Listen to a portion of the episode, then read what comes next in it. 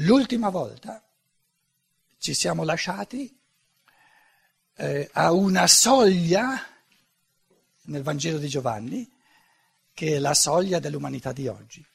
Cioè, abbiamo finito con la sepoltura, se vi ricordate, e ci siamo detti la prossima volta cominciamo con la resurrezione. La sepoltura è il termine un, del mondo materiale. C'era questo Gesù di Nazareth, chiamatelo come lo volete, che non sapevano neanche chi era suo padre, chi era sua madre, da dove veniva, eccetera, eccetera, eccetera. Comunque ha creato problemi tali che l'hanno fatto fuori e adesso è sparito. Quindi questo mondo, Gesù di Nazareth come mondo di percepibilità eh, sensibile, è finito. Cosa ci resta? Voltiamo pagina, cominciamo il ventesimo capitolo e la prima cosa che ci salta agli occhi è che i, le cosiddette apparizioni del risorto, cioè i modi in cui i discepoli, tra l'altro eh, eh, per tutte le, eh, le, donne che sono qui in sala, eh, vi anticipo che il Vangelo di Giovanni è l'unico che ci presenta, anche a livello storico, il primo essere umano che ci, che ci viene presentato come, come assurto alla capacità spirituale, in qualche modo sovrasensibile, di percepire il risorto, non è un maschio, anche se lui era stato circondato da dodici maschietti, ma una donna, Maria Maddalena. Questo è importantissimo nel Vangelo di Giovanni. E ci, ci dimostra tra l'altro la modernità assoluta del Vangelo di Giovanni che, che, che non è l'elemento fisico che ha accesso diretto allo spirituale, ma è l'elemento dell'anima che fa da tramite tra il materiale e lo spirituale. E vediamo che Pietro rappresenta maggiormente la pietra, l'elemento minerale, l'elemento materiale, tutte cose legittime naturalmente, e vedremo la fatica che Pietro fa per capire il mistero della tomba vuota. Maria Maddalena è la prima che ha una visione di due angeli vestiti di bianco, uno dove, dove, c'era il capo, l'altro dove c'erano i piedi, eh, dove c'erano i piedi del Cristo, dove era stato deposto nel sepolcro. Questo detto fra parentesi. Quindi ci troviamo nel Vangelo a questa soglia dove tutto ciò che era fisicamente percepibile di questo Gesù di Nazareth sparisce e la prima affermazione che ci viene presentata è il modo di vivere il risorto da parte dei discepoli, maschili o femminili, è diverso da persona a persona, cioè individualizzato. Non esiste, ma non, non, non prendete in chiave polemica quello che sto, che sto, per dire, non è inteso in chiave polemica, è inteso in chiave di, di, di, di riflessione oggettiva non ci troviamo di fronte a una chiesa di discepoli che celebra una messa uguale per tutti. No, non è questo che il Vangelo ci presenta come esperienza del risorto. L'esperienza del risorto che il Vangelo ci presenta, anche gli altri Vangeli, sono esperienze di individui e in ognuno diverse. Tanto è vero Qualcuno di voi forse si ricorderà, o anche chi ha studiato Steiner, la scienza dello spirito si ricorderà, che i Vangeli diventano particolarmente difficili nelle apparizioni del risorto, nei racconti della risurrezione. Perché? Prima della morte c'era la falsa riga del fatto storico, c'era la falsa riga di quello che si vedeva e si sentiva. Quindi lì c'era un aiuto una volta che è morto, eh, non c'è più la falsa riga, diciamo, oggettiva, uguale per tutti di ciò che è, di ciò che è fisicamente percepibile.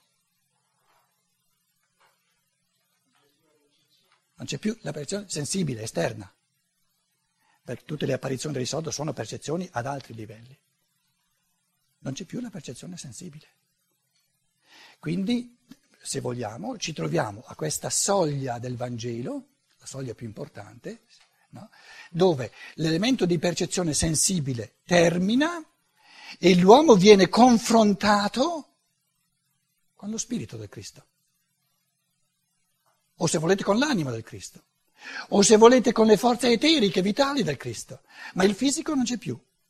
Tanto è vero che Maria Maddalena, subito all'inizio del ventesimo capitolo, va alla tomba e la vede vuota.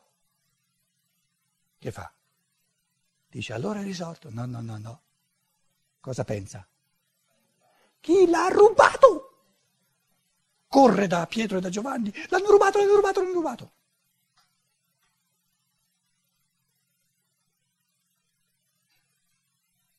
L'umanità di oggi si trova a questa soglia. Conosce solo il mondo materiale,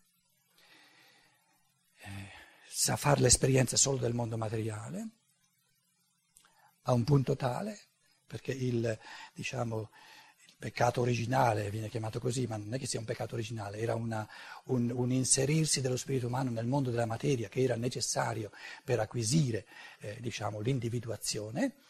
Eh, oggi, duemila anni dopo il mistero del Golgota, ehm, sappiamo tutti, visto che adesso eh, su tutti i giornali c'era la degradazione di Plutone, che poveretto non è più un, un, un pianeta. Di Plutone, hanno degradato Plutone il, il congresso degli astronomi ha deciso che Plutone non è un pianeta. Com'è? Con una risoluzione a maggioranza, una, una piccola maggioranza. Quindi i pianeti adesso sono otto, non dieci o undici, eccetera. Perso il filo del discorso, cos'è che stavo dicendo? Um, l'umanità, eh, Luciana, aiutami. Eh? conosce solo la materia, si trova a questa soglia no? Di... di um, ah, stavo dicendo eh, 2100, era, era quello il, il, il, nesso che... Um, lì ho fatto il nesso con l'astronomia. Il Sole ci mette 2160 anni a passare da un segno zodiacale all'altro, cioè passa 2160 anni in un segno zodiacale. Quindi ogni 2160 anni c'è un cambiamento di registro possente fenomenale o se vogliamo assoluto anche nella conduzione diciamo culturale e evolutiva dell'umanità. Ora lo vedremo soprattutto nell'ultimo capitolo, nel ventunesimo capitolo, dove c'è un mandato di Pietro e un mandato di Giovanni. Il, il, il discepolo che Gesù amava, Pietro si, si gira e dice lui, lui deve aspettare finché io ritorni, cosa che vi ho già anticipato un paio di volte. No? Noi ci troviamo oggi verso la fine di questi 2160 anni, non ancora proprio alla fine, però le cose non sono, non sono eh, matematiche, il tal giorno, la tal ora, eccetera. Soprattutto è importante che se noi eh, abbiamo la gioia e anche la gratitudine di poterci trovare come mm, diciamo a livello un pochino eh, di, di, essere un po' privilegiati, perché non sono 6, 6 miliardi che si occupano di queste cose, ma siamo in pochi, significa che è nel nostro karma, anche nel nostro compito, di precorrere un pochino i tempi rispetto diciamo, al grosso dell'umanità che poi... Eh, quindi noi stiamo facendo dei discorsi che per tutta l'umanità magari saranno ancora più attuali fra 160 anni, però ci vuole qualcuno che li prepari, se no eh, l'umanità si trova del tutto spiazzata. Quindi diciamo, ci troviamo nel passaggio, in questo grande passaggio tra un cristianesimo petrino, e vedremo subito nel ventesimo capitolo come reagiscono Pietro e Giovanni Lazzaro di fronte alla tomba vuota. Questo, questo cristianesimo petrino doveva accompagnare l'umanità per i primi 2160 anni. Adesso comincia a finire e noi percepiamo nell'umanità che se l'umanità non comincia a creare basi nuove, proprio a ritrasformarlo, il cristianesimo stesso, ritrasformarlo, reinterpretarlo, capirlo in un modo del tutto diverso, rischiamo di perdere addirittura il cristianesimo. E in che cosa consiste questo passaggio dal cristianesimo petrino di una umanità che negli ultimi duemila anni è scesa ancora di più.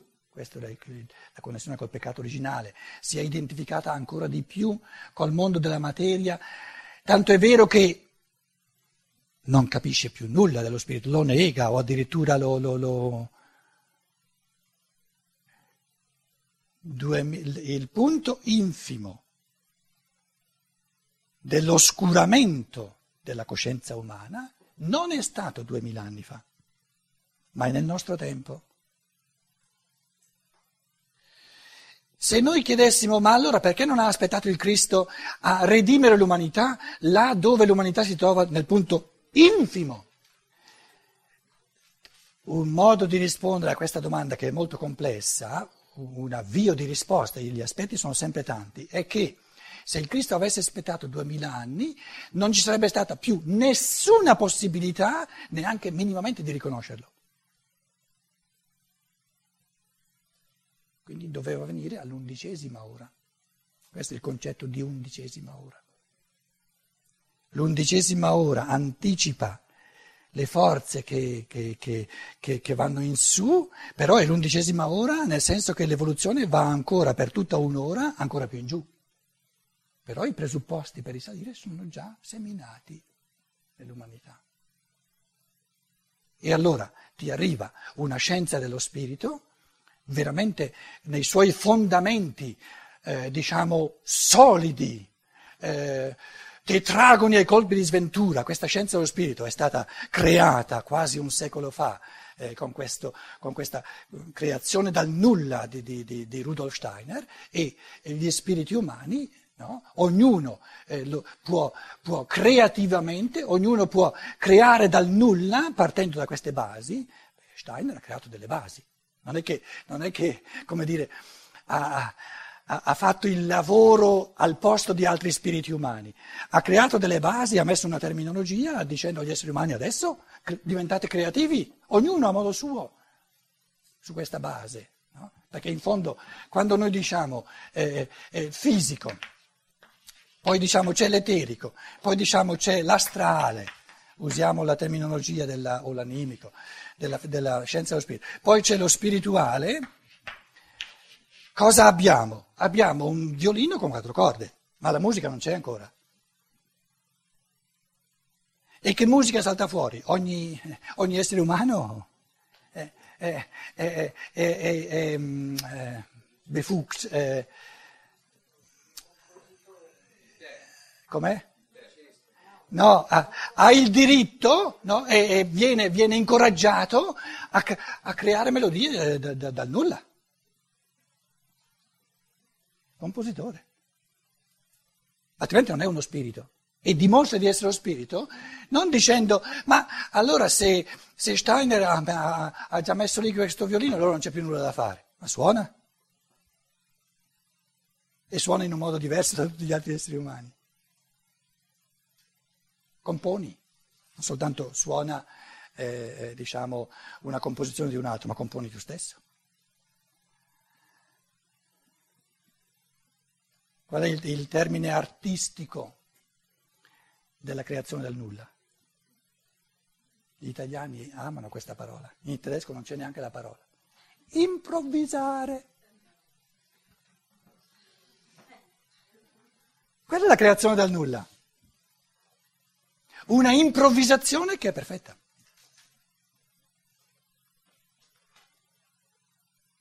Qualcuno ha detto, si possono improvvisare bene soltanto le cose che si sono esercitate per tutta una vita.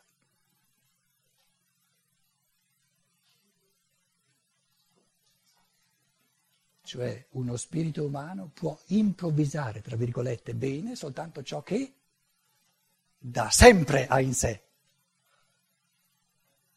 perché è una dimensione del suo spirito.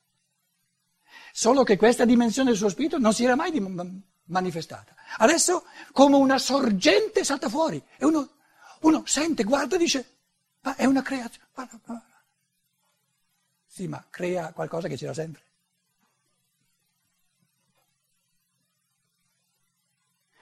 Viene portato all'essere al livello del mondo in cui viviamo. Spiritualmente c'era. Quindi spirito, la, la definizione dello spirito è una potenzialità immanente di creazioni infinite.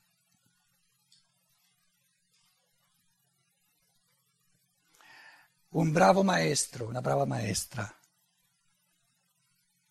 Qual è il concetto di un bravo maestro? Che sa improvvisare bene.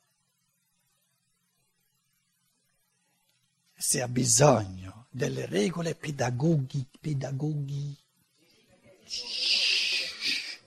pedagogiche, pedagogiche, che se ha bisogno delle norme di pedagogia, se ha bisogno che gli si dica cosa e come deve fare come insegnante, ai tempi miei dicevano, ma vada a pascere i gallinacci. Non è un insegnante. Se è un vero insegnante, sa proprio da questo da questa sorgiva interiore di, di, di, di maestro. Come si, si, si pone di fronte a questo bambino, a questo bambino, a questo bambino? Lo sa dall'ispirazione del suo spirito. Lo sa perché la mattina nella meditazione si è posto di fronte a questo spirito dicendogli noi ci conosciamo da qualche millennio. E che cosa ci siamo detti? E tu stamattina, fra due o tre ore, mi vieni incontro come un, un anerottolo di sette anni, cosa ti aspetti da me? Ti aspetti da me quello che mi hai detto 30 anni fa, 40 anni fa, quando eravamo ancora tutti e due nel mondo spirituale. Guarda che io, quando vengo sulla terra, ti acchiappo come, come maestro, eh? Beh, soltanto tu sei il mio maestro, la mia maestra. E guai a te se non mi porti incontro quello che io cerco e che posso ricevere soltanto da te. Domanda, a che servono le norme pedagogiche? Una norma vorrebbe fare di tutti i maestri, farli tutti uguali. Un assurdo, un assurdo, un impoverimento, un livellamento che è disumano nel modo più assoluto. E poi tra l'altro dovrebbe essere lo Stato, dovrebbe essere gli, eh, uomini di Stato che sono, che sono eh, quelli più illuminati in fatto di pedagogia. Ma viviamo in barbarie, in tempi di barbarie, altro che civiltà. Un politico che emette decreti in campo pedagogico. Se ci fossero de, de, della gente, gli scolastici sono vissuti nel, nel Medioevo, ci direbbero ma voi siete andati mostruosamente indietro siete diventati trogloditici rispetto a noi. Avevamo una, una, libertà della cultura, una libertà della vita spirituale, una libertà nella pedagogia. Noi nel Medioevo lasciavamo al professore, lasciavamo al maestro come lui tratta i suoi, i suoi allievi. Non gli davamo delle leggi dello Stato che gli dice tu devi far così. Siete barbari. Ce lo direbbero, ma, ma, ma, ma in un modo molto forte. Barbari siamo. E perché? Il materialismo. Conosciamo eh, in tutte le sfaccettature il mondo della materia e abbiamo perso di vista tutto ciò che non è materia. E lo, lo riassumiamo eh, con la parola energia. Dicendo energia, io sto zitto perché non... Tutto ciò che ha a che fare con l'energia è questione di fede, perché lì conoscenza scientifica non esiste.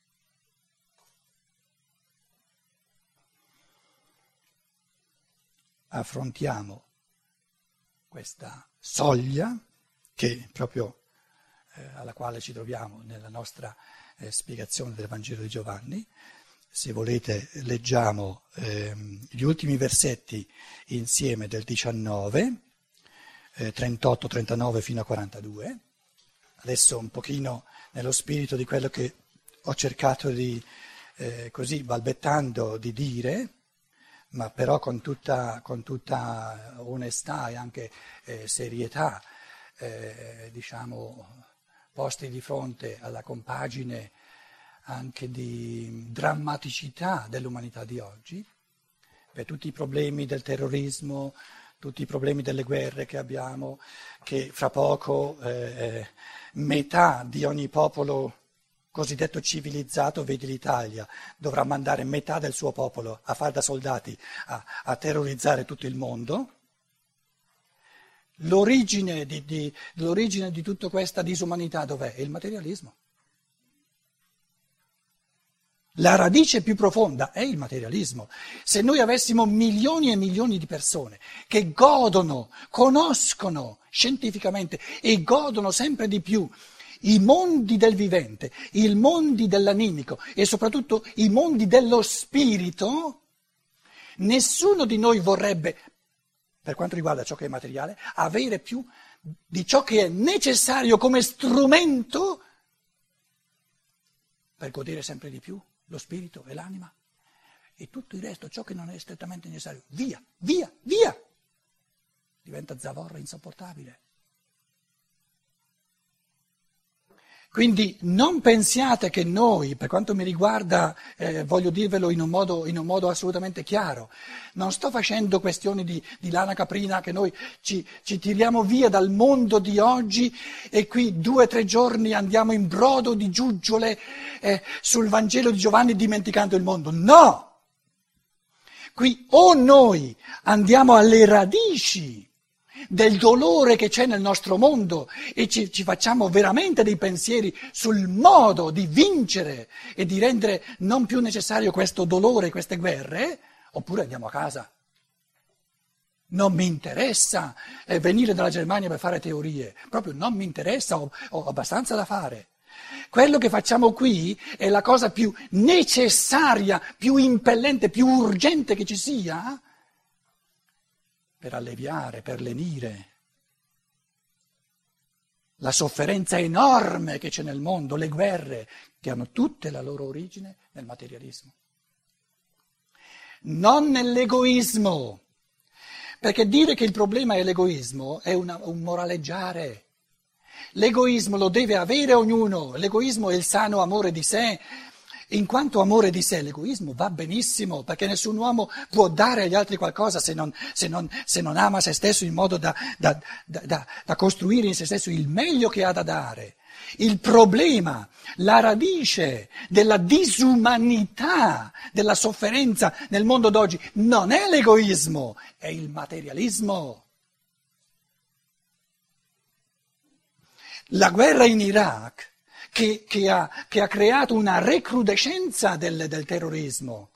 Eh, ma la cosa è lampante, non è che io voglio adesso semplificare cose che sono complesse, però abbiamo il diritto di, di andare ai fattori eh, centrali. Non, non, è che sto dicendo che non ci siano altri aspetti, però questo aspetto è, uno, è fondamentale. I motivi più profondi della guerra dell'Iraq, che ha creato un livello di, di, di disumanità, che, che, ogni volta che dobbiamo prendere un aereo, ormai non ci possiamo più neanche muovere eh, più liberamente, è che, che, che qualcuno voleva il petrolio. È il materialismo la radice. E se i politici anche in Italia non hanno il coraggio di dirlo in faccia al potente di questo, al primo potente, tocca a noi, tocca a ogni individuo dirlo. Perché se nessuno lo dice? E farci una bella, una bella goduta del Vangelo di Giovanni senza dirci queste cose è un tradimento dell'umanità.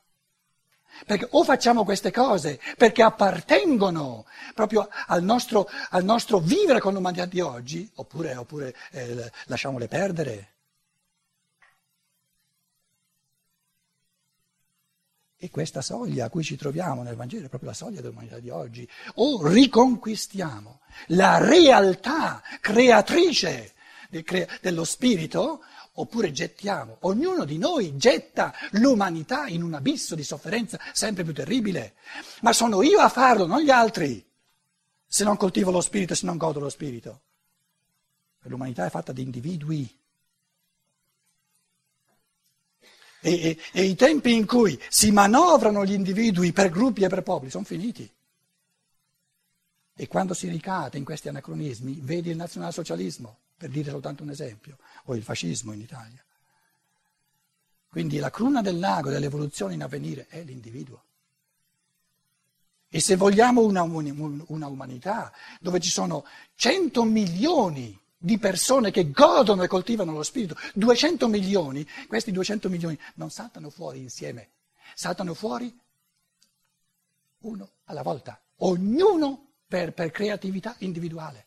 Oppure non ci saranno mai questi 100 milioni e l'umanità non sarà mai migliore. Allora, leggo la, la fine del, XIX, l'inizio del XX, per darmi la calmata.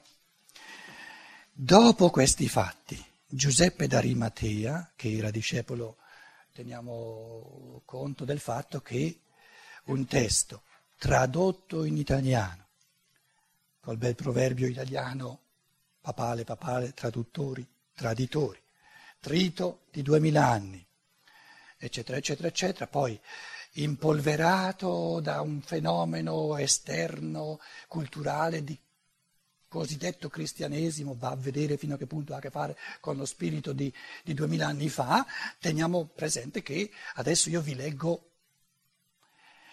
la traduzione sancita dalla CEI. Eh, in Italia altri non ce ne sono.